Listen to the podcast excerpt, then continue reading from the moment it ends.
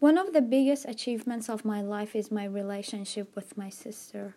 She is 14 years my senior and has always been not just a great role model, but my best friend and my rock. I don't think I could have undertaken a PhD or published a book in England without her constant moral and intellectual support and guidance in my life. She was the first person who taught me English as my second language and sparked an undying passion for literature in me since a very young age.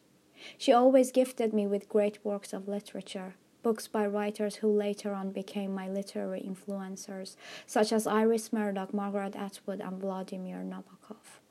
Now, this recommendation has become mutual. Literature is one of our favorite subjects to talk about. Through these stories, the narrative of our siblinghood becomes more discursive, more resilient, and more thrilling. She encouraged me to write in English and to push for my works to get published when many people, including myself, told me I couldn't do it. My sister is a fighter and a winner. She is raising two of my favorite people, my fabulous niece and nephew, single handedly.